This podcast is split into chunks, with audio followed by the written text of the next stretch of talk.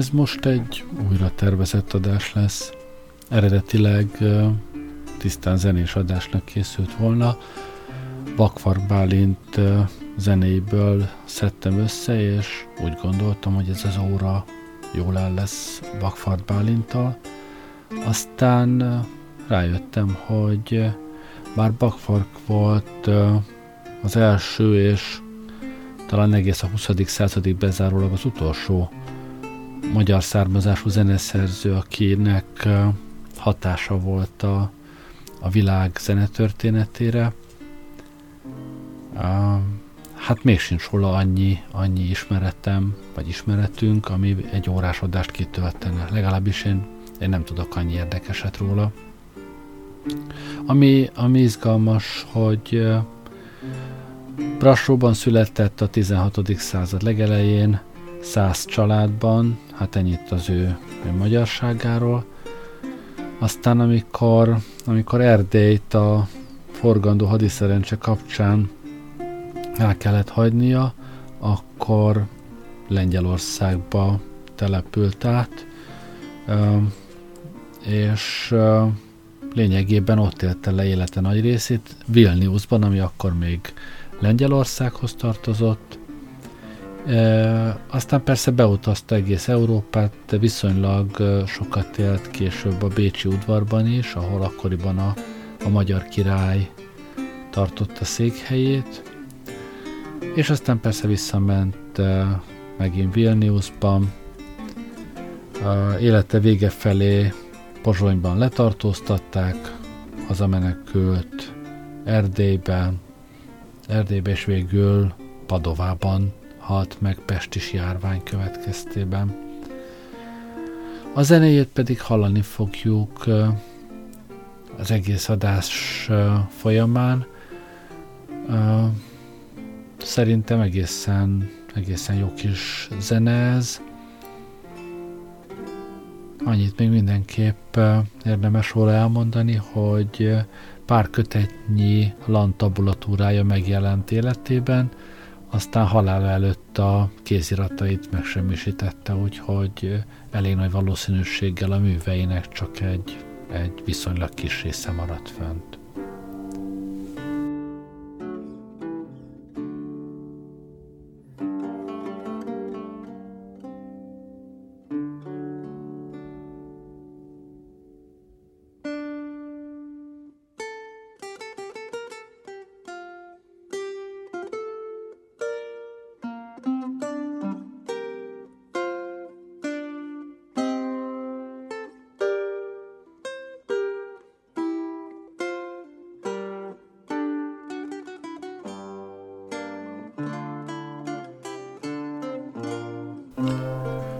Szóval ez a Pakfark korábban ünnepelt híres művész volt, elismerték egész Európában, fejedelmi udvarokban játszott. A tehetségére jellemző egyébként, hogy Lengyelországban, ahol ugye a legtöbbet élt, Lengyelországban mindmáig él egy, egy mondás, ami tükörfordításban nagyjából úgy szól, hogy bakfark után nyúl a landhoz, és ezt arra mondják, aki, aki szakértelem nélkül kontárkodik bele valamibe. Szóval, szóval ő mély nyomot hagyott korának zenéjén, és főleg azért, mert bejárta Európa fejedelmi udvarait, ezért jutott eszembe, hogy az adásba bevonnom egy, egy kortársát, egy írót, akinek a, a műveit pontosan ezekben a fejedelmi udvarokban olvashatták, illetve amely udvarokról szól ez. Machiavellinek a Fejedelem című művéből szeretnék pár válogatott részletet felolvasni nektek, a, amíg Bakfark Lant musikája szól. Aztán persze ajánlom, hogy mindenki olvassa maga, és nem egy, nem egy hosszú, de igen-igen hasznos, tanulságos olvasmány.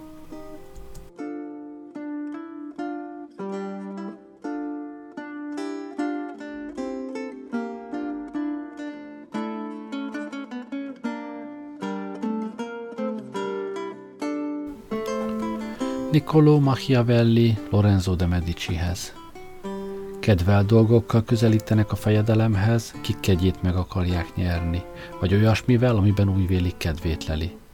Gyakran láthatjuk ezért, hogy lóval, fegyverrel, aranyos szövettel, drágakővel és hozzá hasonlóképp méltó ékességekkel kedveskednek.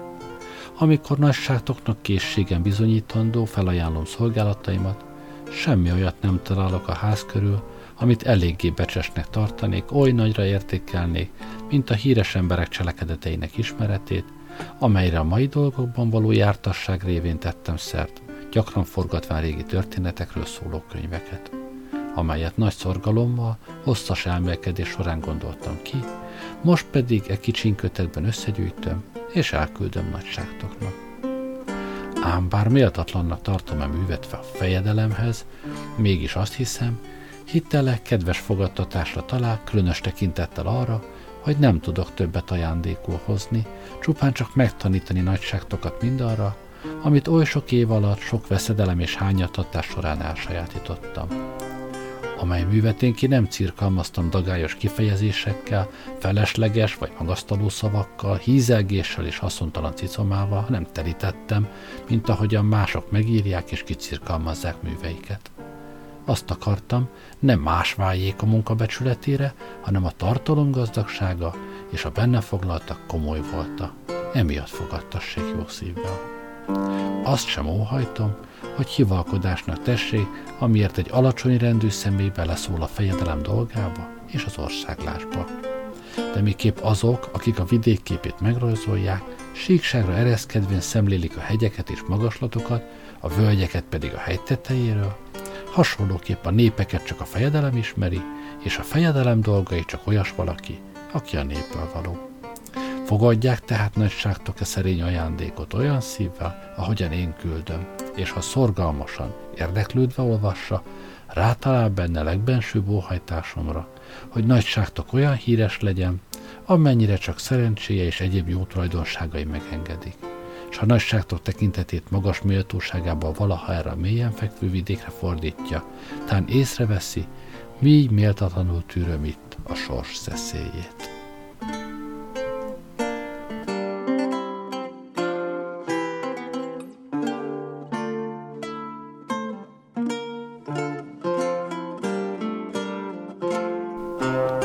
Első fejezet. Hányféle az egyeduralom, és hogyan lehet megszerezni? Az uralom és birtoklás minden fajtája, amely valaha is hatalmában tartotta az embereket, köztársaság vagy egyeduralom volt. Az egyeduralom vagy örökletes, amikor a fejedelem vér szerint már régóta uralkodó családhoz tartozik, vagy új keletű. Újonnan megszerzett, vagy majdnem teljesen új, ilyen Francézus Forza Milánója, vagy a nápolyi királyság, amelyet a spanyol király öröklő birtokához csatolt.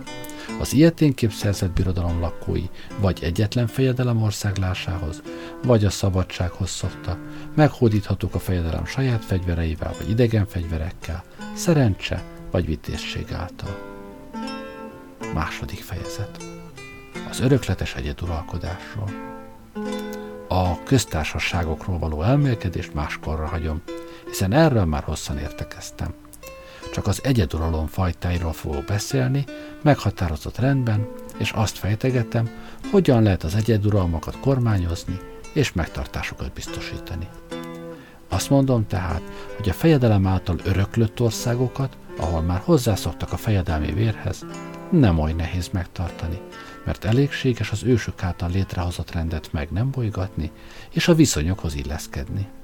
Ilyen formán a fejedelem, ha okosan gazdálkodik, élete végéig birodalmának ura marad, ha csak valami rendkívüli erőszak meg nem fosztja attól, ha el is ragadnák tőle, bármi félelmes erővel támadnák is meg, visszaszerzi. Példának okáért Ferrara hercege, ám bátor régtől fogva uralkodott, más okokból nem tudott ellenállni 1484-ben a velenceiek ostromlásának, sem Gyula pápának 1510-ben, mert a vérségi uralkodónak kevesebb oka és szüksége van arra, hogy támadjon sokkal inkább kedvelik ennél fogva, és ha különösen aljas szenvedélyek nem teszik gyűlöletessé, alatvalói természetszerűleg szeretik. Az uralkodás hagyományossága, az uralom folytonossága teszi, hogy a változtatás vágya kialszik és megszűnik, mert a változás olyan, mint a bontott fal. Újra kell rakni.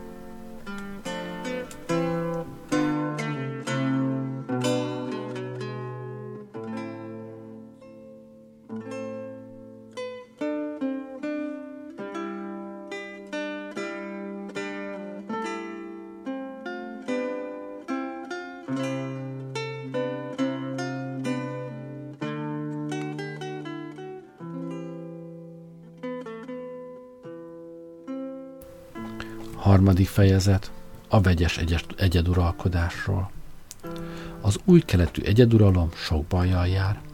Ha nem egészében, csupán mint a birodalom egy része új keletű, vegyesnek lehet nevezni.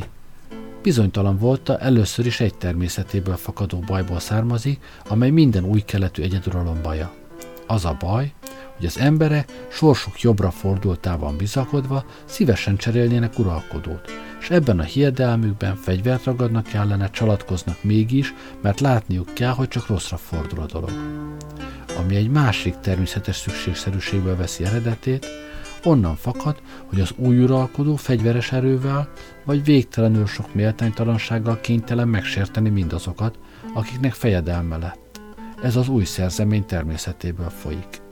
Így ellenségeid lesznek mindazok, akiket megsértettél, midőn elfoglaltad a birodalmat, és nem tudod barátaidnak megtartani azokat, akik oda helyeztek, mert nem teljesíthetted mindazt, amit vártak tőled, mert nem tudsz ellenük erős orvosságot alkalmazni, mert elkötelezted maguk veled szemben, való magad velük szemben, és mert a benszülött lakosság jó akaratára is mindig szüksége van anna, aki hadakkal erős, hogy egy vidéket hatalmába ejtsen.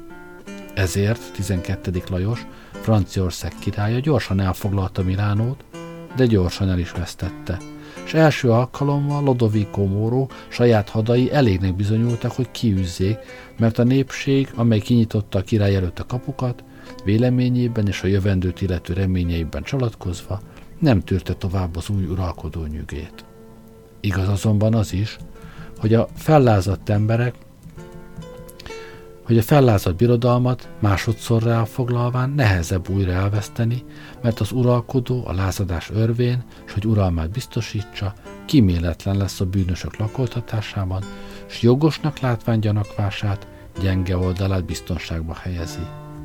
Ilyenképpen a Franciaországnak Milánó elvesztéséhez első ízben elég volt, hogy Lodovico herceg zajcsapjon a határ mentén, ahhoz, hogy másodszor is elveszítse, s hadait összeroppantva kiverjék Itáliából, ellene kellett, hogy forduljon az egész világ. Ez pedig a fenti okokból következik. Tudva levő, hogy az emberek megbosszulják az apróbb sérelmeket, mivel a súlyosokat nem tudják. Ezért vagy dédelgetni, vagy elpusztítani kell őket. Az embereknek úgy kell ártani, hogy ne lehessen félni a bosszútól. A vegyes birodalom ura, mint mondva vagyon, gyöngébb szomszédainak védelmezője kell, hogy legyen, meg kell tanulnia, hogy a nálánál erősebb szomszédságot erejéből kivetkeztesse, és ügyelnie kell, hogy véletlenül se lépjen be birodalmába hozzá hasonlóan erős idegen. Még így is megeshetik, hogy a becsvágyók, az elégedetlenek vagy akik félnek, idegen segítséget folyamodnak. Így hívták az etolok a rómaiakat Görögországba, minden más országba, amit megszálltak a rómaiak, a helybeliek hívták őket. A dolgok rendjéből következik, hogy mihelyt hatalmas idegen tör valamelyik állam területére, az addigi uralkodó elleni rígységükben mellé állnak mindazok, akik gyengébbek nála. Olyannyira, hogy az apróbb hatalmasságok segítségével fáradozás nélkül megszerzi az országot, mert mindenki tüstént és szívesen aláveti magát uralmának. Csupán arról kell gondoskodnia, hogy nagyobb erőre és önállóságra ne kapjanak. Így a hatalmasságokat könnyűszerrel el tudja nyomni, és a maga erejével és az ősegedelmükkel az országot teljes egészében birtokolja. S ki e tanácsot nem követi, hamarosan elveszti azt is, amit megszerzett, és végtelen sok bosszúsága és kellemetlensége lesz addig is, míg hatalmában tartja. A rómaiak a birtokukba került tartományokban gondosan ügyeltek mindezekre. Telepítettek, az apróbb hatalmasságokat a maguk oldalára vonták, de nem növelték a hatalmukat, az erőseket meggyengítették, és nem engedték, hogy befolyásos idegenek hírnévre tehessenek szert.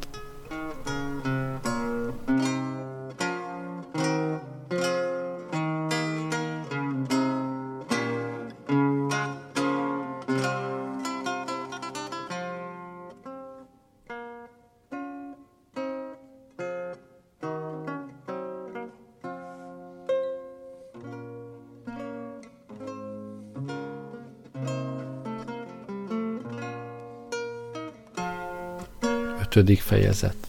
Hogyan kell kormányozni azokat a városokat vagy országokat, amelyek maguk szabta törvények szerint élte, mielőtt elfoglalták volna őket. Három módja van azon birodalmak megtartásának, amelyek, mint mondottuk, maguk szerezte törvények alatt szabadságban élnek, amikor meghódítják őket. Elsőbben is elpusztítani. Másodszorban közöttük lakni, harmadsorban saját törvényeikkel élni, hagyni és adófizetésre kötelezni őket, ugyanott kevesek uralmát létrehozni, és barátságukat így biztosítani. Itt vannak példának okáért a spártaiak és a rómaiak.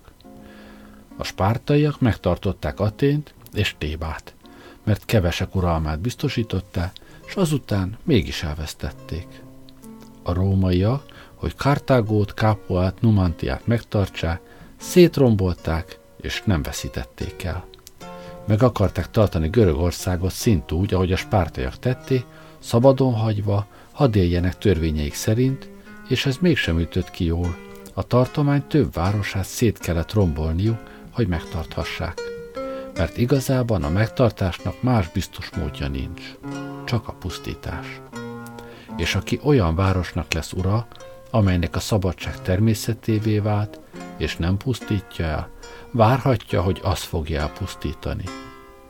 Mert az a szó, szabadság és a régi rend mindig jogot ad a lázadásra, sem az idő múlása, sem a kedvezések el nem felettetik. És bármit tegyen is, bármiről gondoskodjék, ha nem szórja szét és nem távolítja el a lakosságot, a szabadságot és a régi rendet soha nem felejtik el, és bármi alkalom adódik rá, azonnal fölidézik. Ahogyan Pízában is történt, száz évre rá, hogy a firenzeiek szolgaságba kényszerítették. Amikor azonban a városok vagy tartományok egy uralkodóhoz szokta, és annak a nemzetsége kiveszett, egyfelől engedelmességhez szokván, másfelől régebbi uralkodójuk nem lévén, mint hogy nem tudnak megegyezni, hogy valakit maguk közül uralkodónak megtegyenek, szabadon élni sem tudnak. Ilyen módon késlekednek fegyvert ragadni, és a fejedelem könnyen megnyeri őket. Barátságok felől magát biztosítja.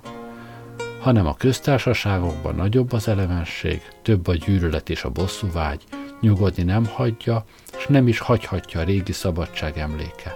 Olyannyira, hogy a legbiztosabb mód kipusztítani őket, vagy közöttük megtelepedni.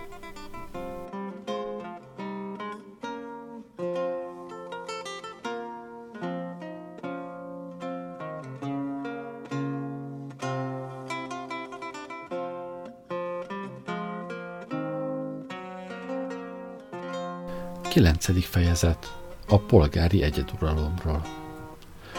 Ha a polgári eredeti egyeduralkodó nem gyalázat vagy más tűrhetetlen kegyetlenség árán, hanem polgártársai akarattából lesz hazájában fejedelem, az ilyet polgári egyeduralomnak nevezhetjük, és az udajutáshoz nem pusztán virtus és nem pusztán szerencsekkel, hanem inkább szerencsével párosult ravaszság – azt mondom ezért, hogy ezt a fajta egyeduralmat a nép és az előkelők kegyével lehet elérni.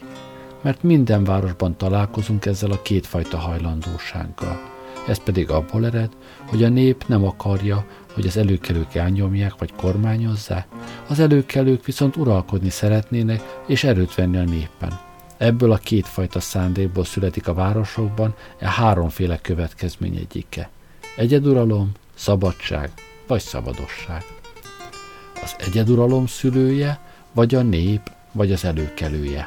Az szerint, hogy egyik vagy másik fél hozza létre. Mert ha az előkelők látják, hogy a népnek ellenállni nem tudnak, valakinek a kegyét keresik közülük, és megteszik uralkodónak, hogy az árnyékában kedvüket tölthessék. És a nép, Ha az előkelőknek ellenállani nem tud, azok közül keresi valakinek a kegyét, és megteszi uralkodóna, hogy hatalma alatt menedéket keressen.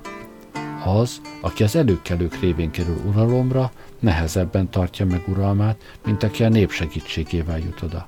Sokan lábatlankodnak körülötte, akik mind vele egyenrangúnak tartják magukat, és ezért velük bánni, nekik parancsolni nem tud, ahogyan szeretne.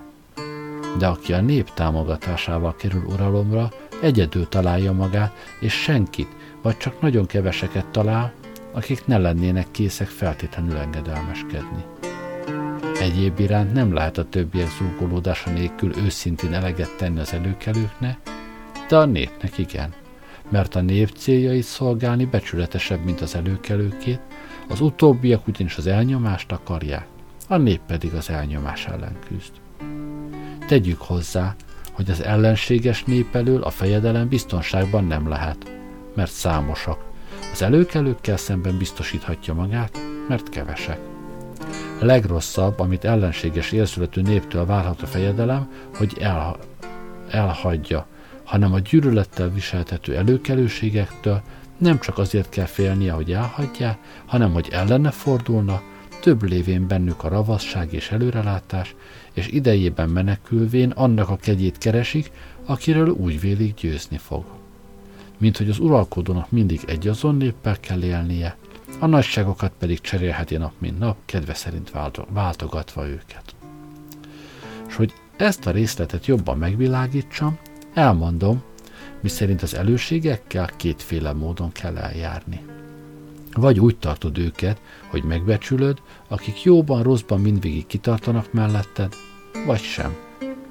Részesítse tiszteletben azokat, akik kitartóak, és nem rabolna. Akik nem híve, azokkal ismét kétféleképpen járjál, mivel vagy félelemből és jellemük gyöngesége miatt ilyenek, az értékesebbjét, akit a jó tanácsot várhatsz, használd fel, hiszen ha jól, jól megy sorod, díszedre válna, ha pedig bajban vagy, nem kell tartanod tőlük. Hanem ha ármányosságból és haszonlesésből nem állnak melléd, annak a jele, hogy inkább magukkal törődnek, mint sem veled. Ezektől a fejedelemnek óvakodnia kell, és jobban kell félnie tőlük, mintha nyílt ellenségei lennének, mert a bajban mindig romlására törnek.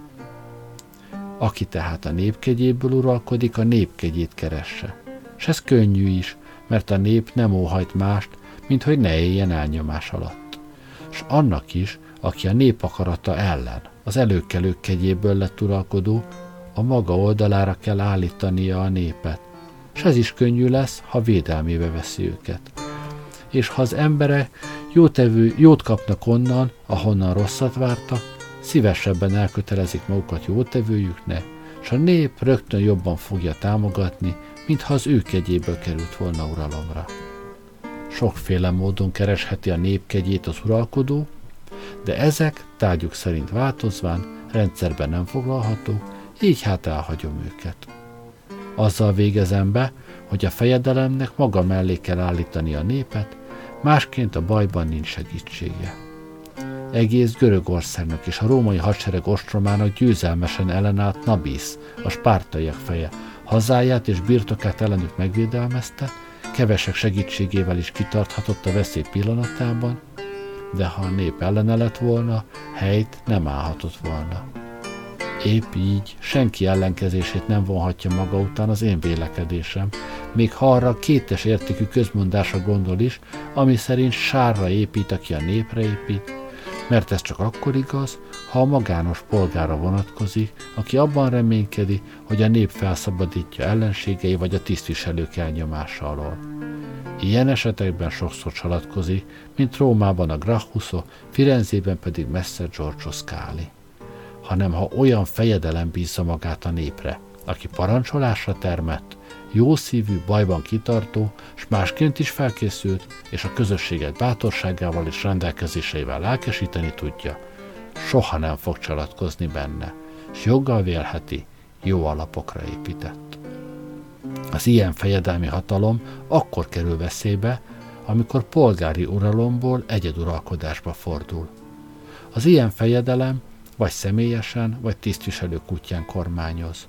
Az utóbbi esetben helyzete ingatagabb és veszélyesebb, mert azoknak a polgároknak a befolyásától függ, akiket tisztviselőinek megtett, és akik, különösen zavaros időkben, ellene fordulásukkal vagy engedetlenségükkel könnyen megfoszthatják a hatalomtól.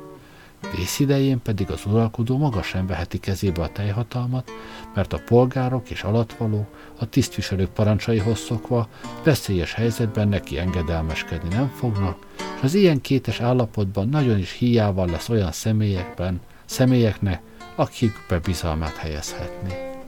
Az ilyen uralkodó nem számíthat békeidőben szerzett tapasztalataira, amikor a polgároknak az államrendjére szükségük van, hiszen mindegyik hajlong, ígérget és kész meghalni is érte, amikor a halál nem közelget, hanem vész idején, amikor az államnak polgáraira szüksége volna, ugyancsak kevés ilyen ember talál. És a kísérlet annál is veszélyesebb, mert csak egyszer lehet megtenni. A bölcs uralkodónak olyas valamit kell kitalálnia, hogy bármilyen idő járjon is, alatvalóinak rá és az államra mindig szükségük legyen, és akkor mindig hívek is maradnak hozzá.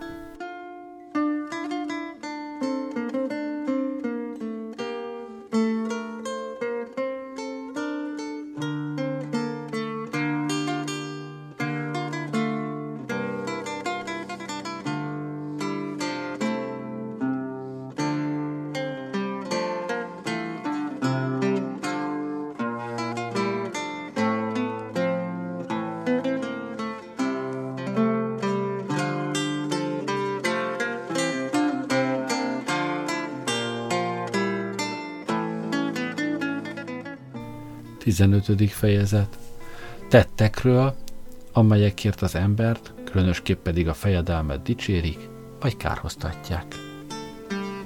Vegyük még szemügyre, hogyan kell az uralkodónak barátaival és alatvalóival bánnia, és őket vezetnie.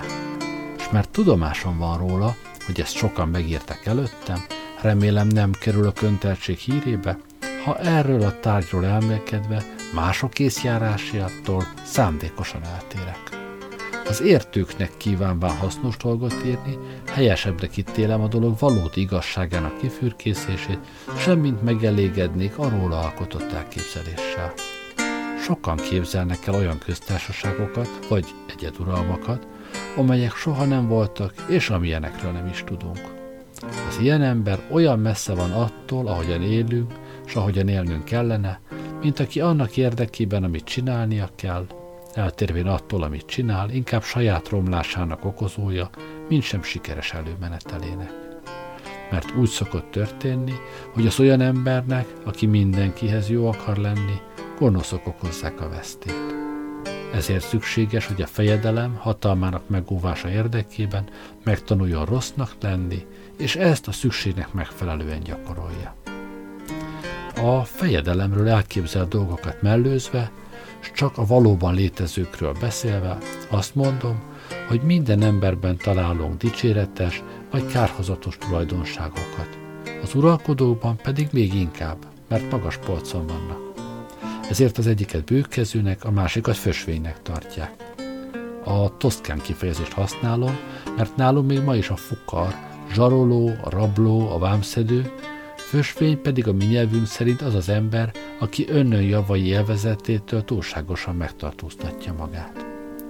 Egyiket adakozónak, másikat rablónak tartják. Egyesek kegyetlenek, mások könyörületesek, egyesek hűtlenek, mások hűségesek, egyesek gyengék és ingadozók, mások elszántak és szenvedélyesek, Egyesek emberségesek, mások gőgösek, egyesek kéjvágyók, mások önmegtartóztató, egyesek egyenes természetűek, mások alattomosak, egyesek kemények, mások gyengédek, egyesek nehézkesek, mások könnyedek, egyesek hitetlenek, mások vallásosak, és így sorolhatnám. Tudom, mindenki azt gondolja, hogy a fejedelmeknek valamennyi felsorolt tulajdonsággal rendelkezniük kellene, de minthogy az emberi feltételek miatt ez amúgy sem lehetséges, a fejedelem legyen óvatos, hogy kerülje azon rossz tulajdonságok hírét, amelyek országától megfoszthatnák, de ha módja van rá, még azokat is, melyek ezzel a veszéllyel nem fenyegetik. Azzal viszont ne törődjék, ha olyan rossz tulajdonságokat tételeznek fel róla, melyek nélkül nehezen tudná hatalmát megőrizni. Mert ha jól meggondoljuk a dolgot, mindig akad erény, melynek gyakorlása a fejedelem romlását okozhatja, míg más tulajdonság, ha kárhozatosnak tűnik is, általa jólétbe és biztonságba kerül.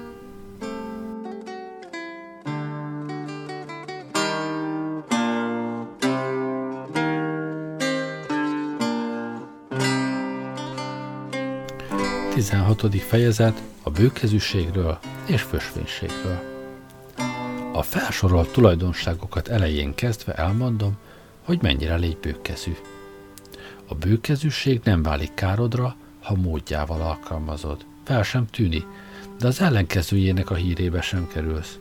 A fejedelem ezért, ha azt akarja, hogy bőkezűsége maradandó nyomot hagyjon az emberekben, tartózkodjék a pazarlástól. A pazarló fejedelem ilyen formán felemészti minden vagyonát, s végül, meg akarván őrizni a bőkezűség látszatát, alatvalói csak szipolyozza és zsaroló lesz, aki mindenre képes, hogy elegendő pénzhez jusson. Emiatt népei meggyűlölik és nem becsülik, mert elszegényedett, ilyen úton módon ezzel a bőkezűséggel sokakat sért meg, és csak keveseknek juttat. A legelső nehézséget jobban megsínli, mint bárki más, ha felismeri ezt és küzd ellene, mindjárt fösvény hírébe kerül. Ezért a fejedelemnek, ha a bőkezűség erényét saját kára nélkül gyakorolni nem tudja, hogy mégis elismerjé, ha óvatos, nem kell a fösvénység hírétől óvakodnia, mert idővel egyre inkább bőkezűnek tartják, látva, hogy helyes gazdálkodása következtében elegendő a jövedelme, hogy támadóit visszaveri, hogy vállalkozásokba foghat alatvalóinak szipolyozása nélkül, olyannyira, hogy végül is mindazokkal szemben, akiktől nem veszel, bőkezű, és ezek számosak, és fösvény azokkal szemben, akiknek nem ad, azok pedig csekély számúak. Korunkban nagyobb cselekedeteket csak olyanok hajtottak végre, akiket fösvénynek tartottak a többiek elpusztultak.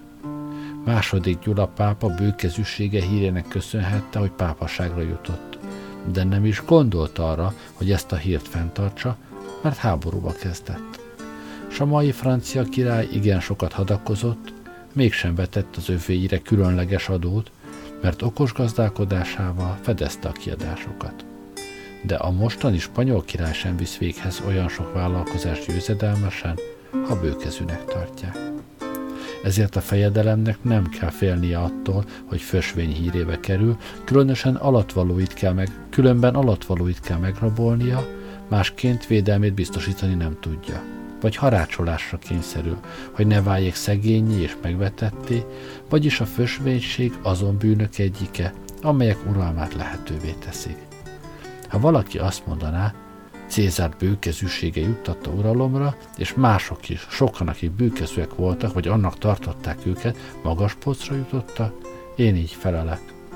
Vagy már fejedelem vagy, ekkor pedig a bőkezűség káros, vagy útban vagy a hatalom megszerzése felé. Ekkor viszont igenis szükséges, hogy bőkezűnek tartsanak.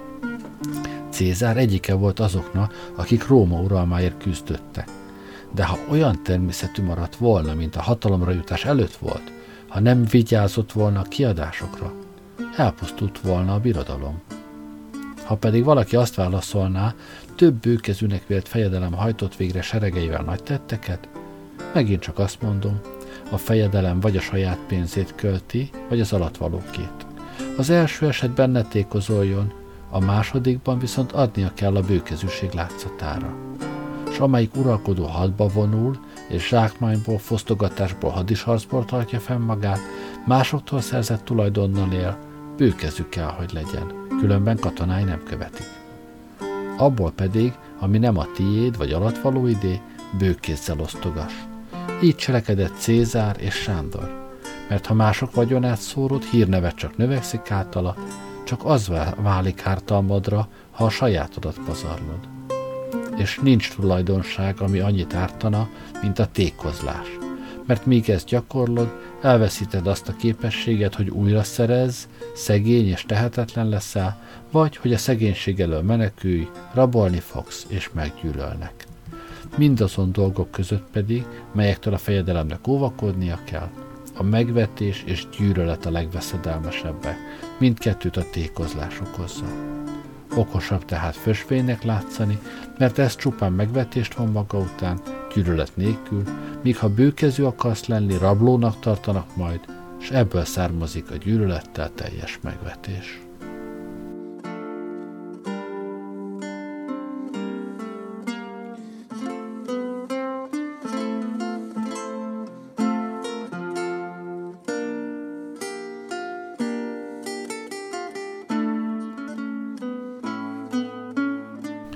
17. fejezet a könyörületességről és kegyetlenségről. Inkább szeressék a fejedelmet, mint féljék, vagy ellenkezőleg inkább féljék, mint szeressék. Az imént felsorolt tulajdonságokból következik, hogy jobb, ha az uralkodót könyörületesnek tartják, mint kegyetlennek. Mégis vigyázni kell, hogyan alkalmazzuk a könyörületességet. Cesare Borgiát kegyetlennek ismerték, mégis ezzel a kegyetlenségével rendbe szedte románját, egyesítette, békés, biztonságos életre szoktatta. Amiért, ha jól szemügyre vesszük, sokkal könyörületesebb volt, mint a firenzeie, akik, hogy kegyetlennek ne tartsák őket, végignézték pisztolya romlását. Az uralkodónak nem kell attól félnie, hogy kegyetlennek tartják és megrágalmazzák, ha egységben és biztonságban tartja alatvalóit. Mert egy kevés vér kiontásával könyörületesebb lesz a fejedelem, mint némelye, akik merő könyörületből szabad folyást engedtek a rendetlenségnek, ez pedig öldöklésre és rablásra ad alkalmat. A rendetlenség ugyanis általában az egész közösséget veszélyezteti, az uralkodó által elrendelt kivégzése pedig egy-egy személy ellen irányulnak és az uralkodók közt legkivált az új uralkodónak nem lehet elkerülnie, hogy kegyetlennek nevezzék, mert az új hatalmakat többféle veszély fenyegeti. Mégis a bizodalmában és a cselekedeteiben egyaránt elővigyázatosnak kell lennie. Senkit se riasszon el magától, legyen mértéktartó, körültekintő és emberséges. Ne tegye a túlzott bizalom óvatlanná, sem tűrhetetlenné a túlzott bizalmatlanság. Mindebből vita származik. Szeressék-e inkább az uralkodót, mint féljék, vagy ellenkezőleg? Azt feleljük, egyik is, másik is szükséges lenne, de mivel nehéz e két dolgot összekapcsolni, biztonságosabb, ha tartanak tőle, mint ha szeretik. Ha a kettő közül egyiknek már hiányoznia kell, az emberekről ugyanis általában elmondhatjuk, hogy hálátlanok, ingatagok, színlelők, a veszélytől visszarettennek, harácsolásra hajlamosa, ha adakozó vagy velük lábad elévetik magukat, életüket és vérüket kínálva, mint már fentebb mondottam, de mihely szorult helyzetbe kerülsz, fellázadnak ellened. Amely uralkodó csak szavukra épített, és másként nem készült fel a baj ellen, tönkre jut. Mert az olyan barátsággal, amely nem lelki nagyságból és nemességből ered, hanem úgy vásárolod, nem rendelkezhetsz. És amikor szükséged lenne rá, nem tudsz élni vele. Inkább támadnak az emberek olyan valaki ellen, aki megszerettette magát velük, mint akitől félnek. Mert a szeretet olyan egyesség, amelyet az emberek rosszasságból és minden alkalommal, amikor érdekük kívánja, érvénytelennek tekintenek. A félelmet pedig a büntetéstől való rettegés ébren tartja. A fejedelemnek mindazonáltal vigyáznia kell. Csak annyira féljék, hogy a szeretet hiánya gyűlöletnek ne legyen okozója. Mert nagyon is rendjén van, ha félnek tőle, de mégsem gyűlöli. És ez így lesz mindaddig, míg alatvalói vagyonához és asszonyaihoz nem nyúl.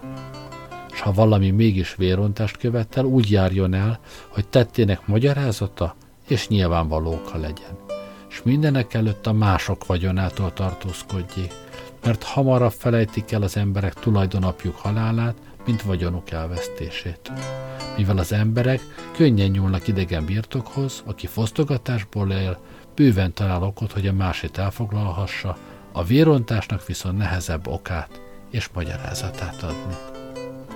Hanem amikor az uralkodó a hadak élén áll, a katonák sokaságát vezérli, éppenséggel nem kell törődnie a kegyetlenség hírével mert enélkül még soha hadsereget együtt nem tartotta, haditettet végre nem hajtottak. Hannibal bámulatos tettei között emlegeti, hogy midőn tengernyi népekből álló óriás hadseregét idegenföldre vezérelte, vitézei egymással, de vezérükkel sem különböztek össze, sem jó, sem bal szerencsében. Ezt pedig csak embertelen kegyetlenségének köszönhette, mely sokféle jó tulajdonságával együtt tiszteletet és félelmet ébresztett fegyvereseiben.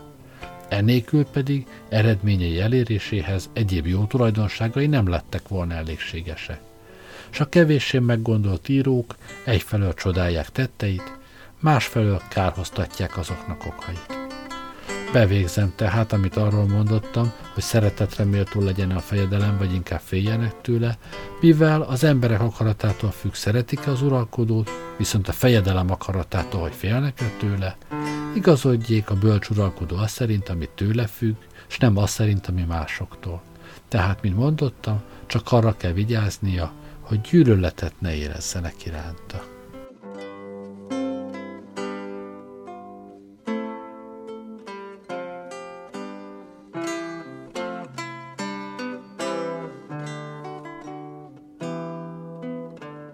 18. fejezet Hogyan tartsa meg a fejedelem az adott szót.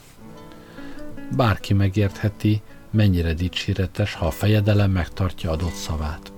Őszintességgel és nem ravassággal él. Napjainkban mégis azt tapasztaljuk, hogy a szószegő uralkodók vittek véghez nagy dolgokat, kik az emberek eszén kifogtak, ezek végül is többre vitték, mint akik igazul cselekedtek. Tudnunk kell tehát, hogy kétféle módszer van a küzdelemben. Az egyik a törvényekkel, a másik az erőszakkal. Emberi tulajdonság az egyik, állati sajátság a másik. Mivel azonban az egyikkel némelykor nem boldogulsz, a másikhoz kell folyamodnod. Ezért a fejedelemnek tudnia kell használni a benne rejlő embert és állatot. Leplezetten erre tanítják a fejedelmet a hajdani szerzők is, akik leírják, hogyan adták nevelésbe Kirón Kentaurhoz Achillészt és több régi uralkodót, és hogyan őrködött ez felettük elővigyázatosan. Ez pedig nem jelent mást, hogy mesterük félig állat, félig ember volt, amiért is a fejedelem egyik és másik természetét egyaránt kell, hogy tudja használni, egyik a másik nélkül nem lehet tartós.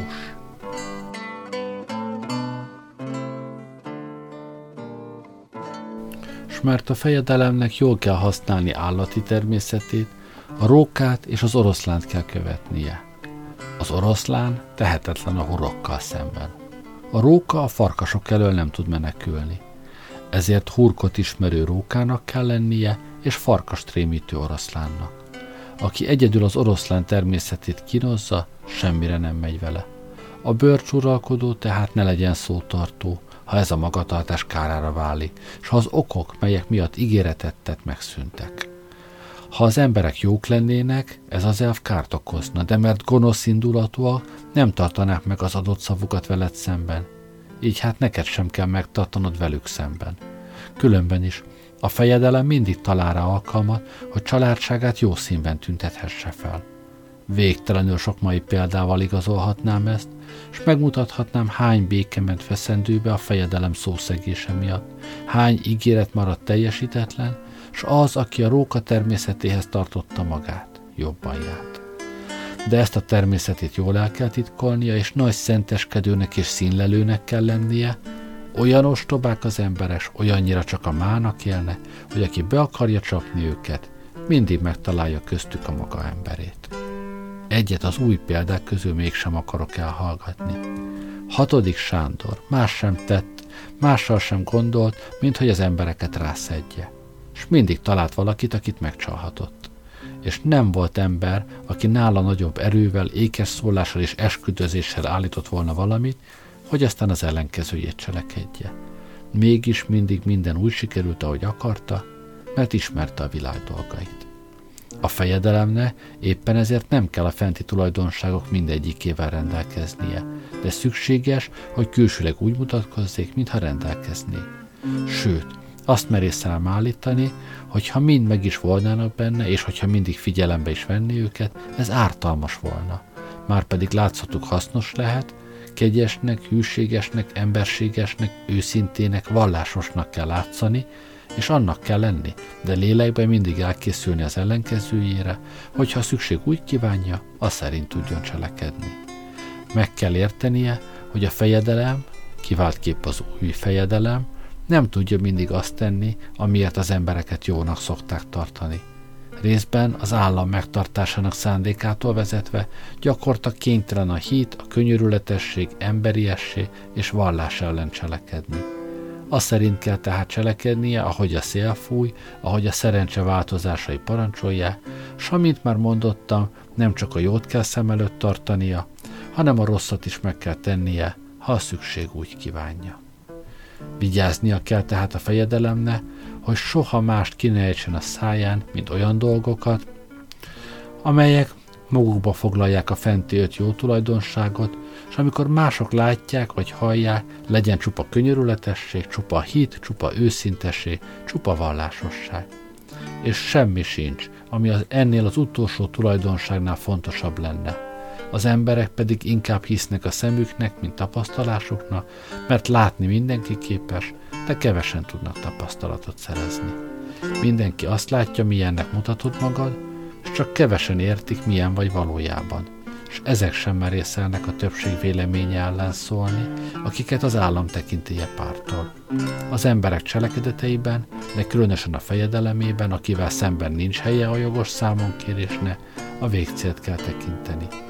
Győzzön tehát a fejedelem, és tartsa fenn feje, hatalmát, és eszközeit tiszteletre méltóna fogják ítélni, és mindenki csak dicsérni fogja, mert a tömeg csak a látszat és az eredmények után megy, a világon pedig csak tömeg létezik, az egyes embernek csak akkor nyílik tér a cselekvésre, amikor a nagy tömegnek nincs kire támaszkodnia. A mi időnkben is van egy olyan uralkodó, akit jobb néven nem nevezni, és aki másról sem beszél, mint békéről és bizalomról, pedig egyiknek is, másiknak is esküdt ellensége, és el is vesztette volna hírnevét és országát, ha akár az egyiket, akár a másikat megtartja.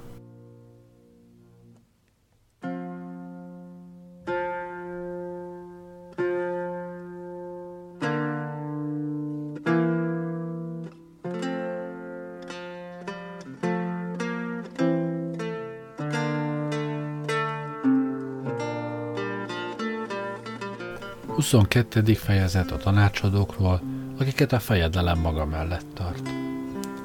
A fejedelemnek ügyelnie kell, hogy megfelelő minisztereket állítson maga mellé, ezek vagy jók, vagy rosszak, az uralkodó bölcsessége szerint.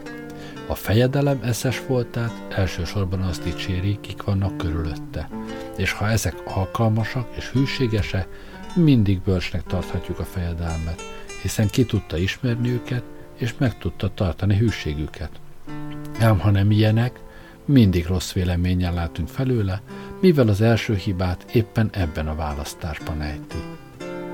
Ki ne ismerte volna Messer Antonio de Venafrót, Pandolfo Petruccina, Siena fejedelmének a miniszterét. Aki ismerte, nagyra tartotta Pandolfót, amiért olyan minisztere volt mert háromféle az emberi felfogás. Az egyik magától képes felismerni a dolgokat, a másik azt fogja fel, amire a többiek, amit a többiek felismertek, a harmadik sem maga, sem mások által nem képes felismerni. Az első igen kiváló képesség, a másik fajta is megjárja, hanem a harmadik haszontalan. Szükségképpen tehát, ha Pandolfo nem tartozott az első csoportba, a másodikba kellett tartoznia, mert valahányszor valaki mérlegelni tudja, hogy a másik mi jót és mi rosszat tett, még ha magától nem is találta volna ki tendőit, tanácsadójának jó és rossz intézkedéseit fel tudja ismerni, s amazokat magasztalja, emezeket megrója, így a miniszter nem remélheti, hogy meg tudja őt csalni, és nyugtan marad. Pedig csalhatatlan módja van annak, hogy az uralkodó kiismerje miniszterét amikor úgy veszed észre, hogy inkább magával, mint sem belett törődik, és inkább csak saját érdekeit nézi minden cselekedetében, abba a jó tanácsadó sohasem válik. Mert az, aki egy országot tart a kezében, soha magával ne gondoljon, mindig csak a fejedelemmel. Soha ne foglalkozzék mással, csak annak a javát szolgálja. Másfelől a fejedelem is gondoskodjék arról, hogy a miniszter barátságát biztosítsa, jutalmazza, tegye gazdaggá és elkötelezetté, adjon neki kitüntetéseket és megbizatásokat, hogy láthassa, nem élhet nélküle. Legyen elég tisztessége, hogy több tisztességre ne áhítozzék, legyen elég gazdagsága, hogy több gazdagságra ne áhítozzék, és legyen elég megbízatása, hogy féljen a változásoktól. Az uralkodó ilyen a tanácsadókhoz, és azok ő hozzá, megbízhatnak egymásban, és ha másképpen van, az valamelyik szám, valamelyikük számára bizonyal kárhozatos.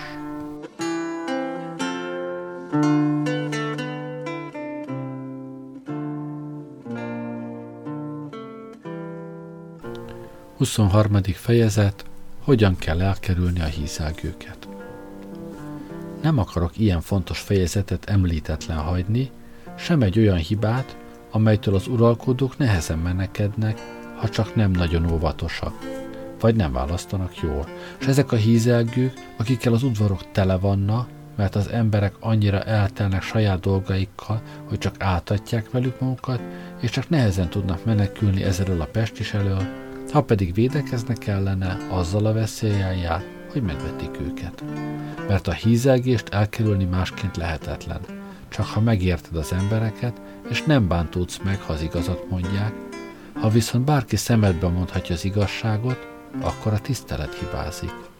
Ezért az óvatos fejedelemnek egy harmadik módot kell találnia. Hívjon udvarába bölcs személyeket.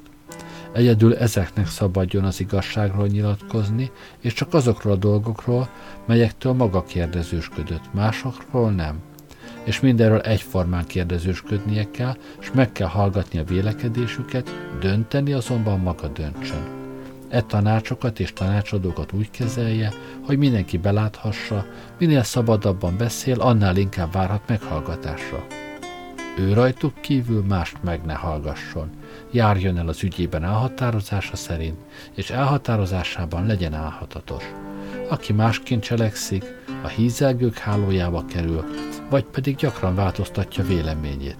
Ebből eredve kevésre becsülik. Ide vonatkozóan a jelenből hozok egy példát. Lukács pap, a most uralkodó császárnak, Miksának embere, ő felségéről szólva azt mondta, hogy soha senkivel nem tanácskozott, de saját akarata szerint sem cselekedett. Ez pedig abból származott, hogy a fenti dolgok ellenkezőjét cselekedte. A császár zárkózott ember terveit senkivel sem közli, mások elgondolásaira nem kíváncsi, hanem amikor a tervek valósággá válna, és környezete ellenezni kezdi, kényelem szeretetből abba hagyja őket. Innen származik, hogy amit egyik nap cselekszik, a másik nap összezavarja, és hogy lehetetlen megérteni, mit akar, mit szeretne csinálni, és elhatározásaira hagyatkozni. A fejedelemnek tehát mindig tanácsot kell kérnie, de akkor, amikor ő akarja, és nem amikor mások akarják. Sőt, el kell vennie a kedvét annak, aki tanácsol akar szolgálni valamiben, amikor nem kérdezte a véleményét, mégis gyakorta kérdezősködjé, és a kérdezett dolgokban türelmesen keresse az igazat, és megértve, ha valaki félelmében hallgat, legyen faggatózó. És sokan, akik úgy vélekednek, hogy valamely fejedelem azért áll bölcsember hírében, mert jó tanácsadók vannak körülötte, és nem természettől fogva ilyen, minden bizonyal ámítják magukat. Mert ez általános szabály, nincs róla kivétel, az olyan fejedelemnek, aki természettől fogva nem bölcs, hiába adnak jó tanácsot, ha csak véletlenül nem bízza magát olyas valakire, aki mindenkor vezetni tudja, mint felette bölcsember. Ilyen esetben jó hatás alá kerülhet, de ez nem tart sokáig, mert ez a tanács hamarosan megfosztaná államától, ha a fejedelem nem elég eszes, hiába van sok tanácsadó mellette, soha egybehangzó tanácsokra nem számíthat, és azokat magától összefogni nem tudja. Tanácsosai csak a saját érdekükkel törődnek, ezen ő változtatni nem tud, el sem igazodik rajtuk. És ennek így kell történnie, mert az emberek mindig rossza, ha a szükség nem kényszeríti őket az ellenkezőjére. Azzal rekeztem be tehát, hogy akárhonnan jönne, jöjjenek is, a jó tanácsoknak kell a fejedelem bölcsességéből fakadniuk, és nem a fejedelem bölcsességének a jó tanácsokból.